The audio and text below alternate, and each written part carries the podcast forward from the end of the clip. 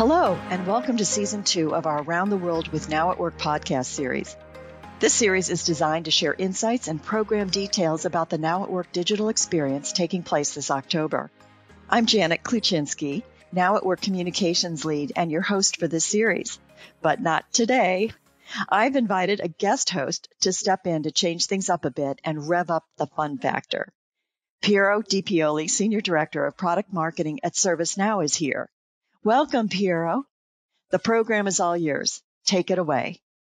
Thanks so much, Janet. It's great to be here. And today we're going to have what will hopefully be a fun and informative conversation with Dave Wright, ServiceNow Chief Innovation Officer, and Robert Teed, V P of Corporate Services at ServiceNow. Dave and Robert are the two stars in our upcoming Now at Work twenty twenty keynote. And so I want to start with something that most of our listeners are going to be really familiar with, and that's uh, sheltering in place. So um, you know, we've been sheltering in place for, gosh, a little over six months now.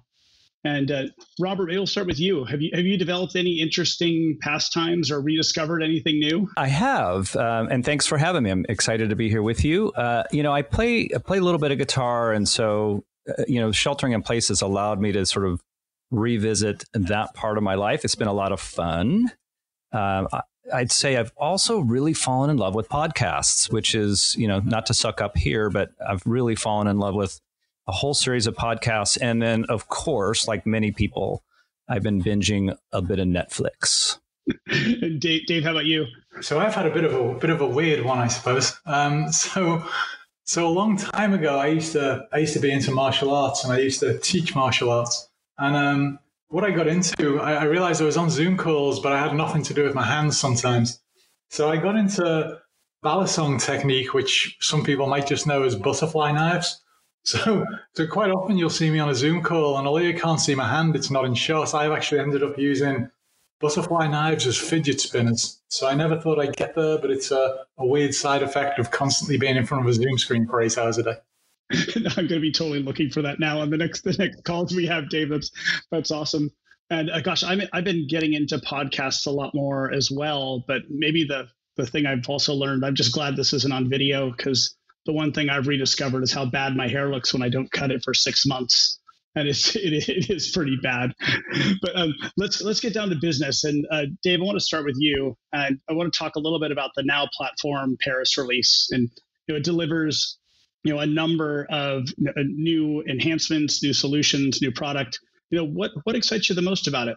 So I think if I think about the, the kind of COVID economy that we're, we're living in now, every organization that you go to is looking for growth, continuity, and employee productivity. So, so that's what everyone's trying to look to get over.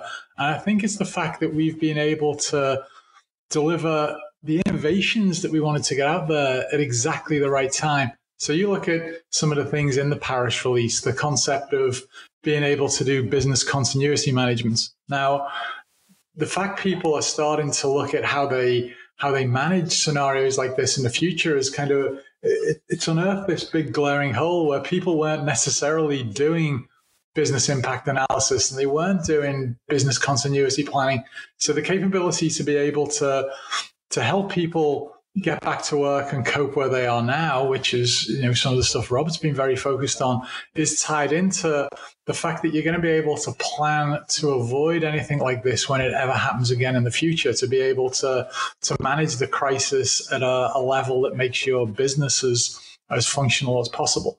And then we've started to to look at what we can do around freeing up people's time or optimizing resources to be able to to allow people to get more time to do stuff, because, you know, you, you don't want to rush to get people back to do exactly the same things they were doing before. This is the the ideal opportunity to to look to automate, to look to use things like machine intelligence to to work at a better level, to be able to to reevaluate what you need from a hardware perspective. So you see solutions like hardware asset management come out there. But for me, I think it's the fact that the whole release itself is all focused on how organizations become more agile and how organizations get, more, get to be more resilient. And I don't think there's ever really been a better time to have those two targets in mind. Yeah, and gosh, you started with things like business continuity. And I think a lot of organizations had business continuity plans, but they were always in the, it's something that would happen in maybe one location, and you'd have another location be able to cover for that other one, not thinking about something worldwide. And this whole idea of you know, business agility, resilience is, um, is, is gosh, even, it's even more important now. But um, how do you see, Dave, the, the, you know, the new features in Paris really helping to address current customer business priorities around agility and resilience? So I think you you know when you look at some of the the features that we've put out there, one of the one of the big challenges we get is, well, how how are we going to start to optimize what we do in the way that we work? So so I think concepts like process optimization being introduced to allow us to, to look at how we do work and then be able to say, well, well, perhaps there is a better way of doing this, or perhaps there's something that we could we could actually automate, and we could we could start to do things in a different way than we did before. I think you've got you've got that element on one side. You've got the the concept of looking at what you do from a, a machine learning perspective. So is there any way that we could we could simplify what we do from a, a machine learning perspective? I think that's when that's when you start to look at, well, what tools could we bring out that kind of take that whole concept of, I don't want to have to have a, a maths PhD in order to be able to do something. I, I want to just be able to to get in there and, and allow regular people to go in there and start to code things like machine learning.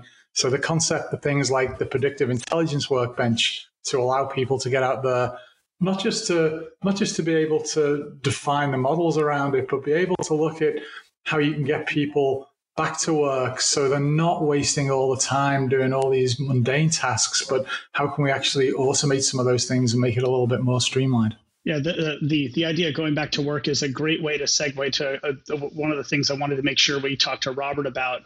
Is that, Robert, during the, the, the upcoming keynote, you're going to be addressing ServiceNow's approach to returning to the workplace. And I'm not sure you could have had a more interesting six months, but uh, maybe you could share a few tidbits about what you're going to be discussing in the upcoming keynote. Yeah, absolutely. I'm excited to be part of it. And, you know, really what I'll be talking about um, are the complexities that are involved with returning employees to the workplace. And And if you think about, you know, around the world, there's hundreds of millions of people that have to be returned to workplaces safely.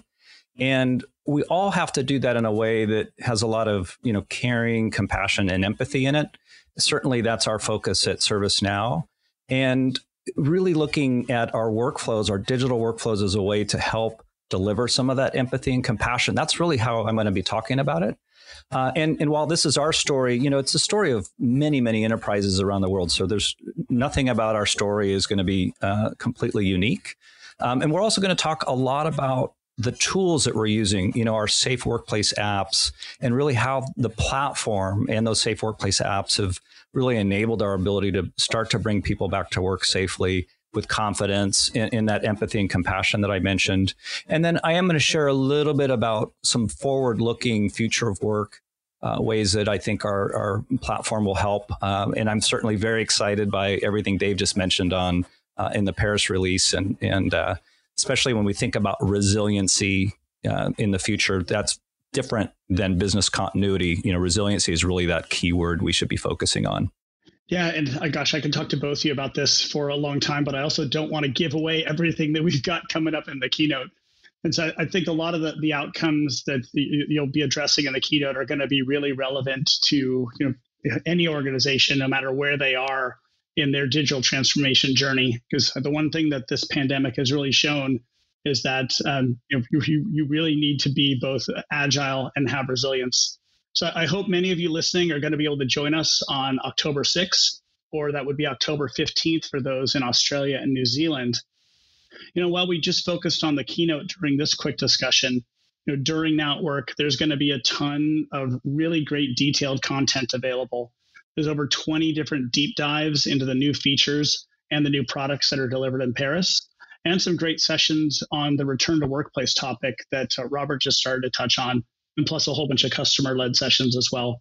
So uh, Dave, Robert, thanks so much for your time today. I really appreciate it, and good luck with the keynote. Thanks for inviting me. Great. Thanks for having us. Yeah, my pleasure. Janet, back over to you. So listeners, this brings today's episode to a close. I hope you enjoyed it. If you haven't registered for your Now at Work twenty twenty event yet, head to the link in the description of this episode and R S V P now. We'd love to have you with us. Also, be sure to join the Now at Work conversation by following us on Twitter at Know three sixty-five, that's K N O W three sixty-five, and using hashtag Now at Work twenty. That's all for now.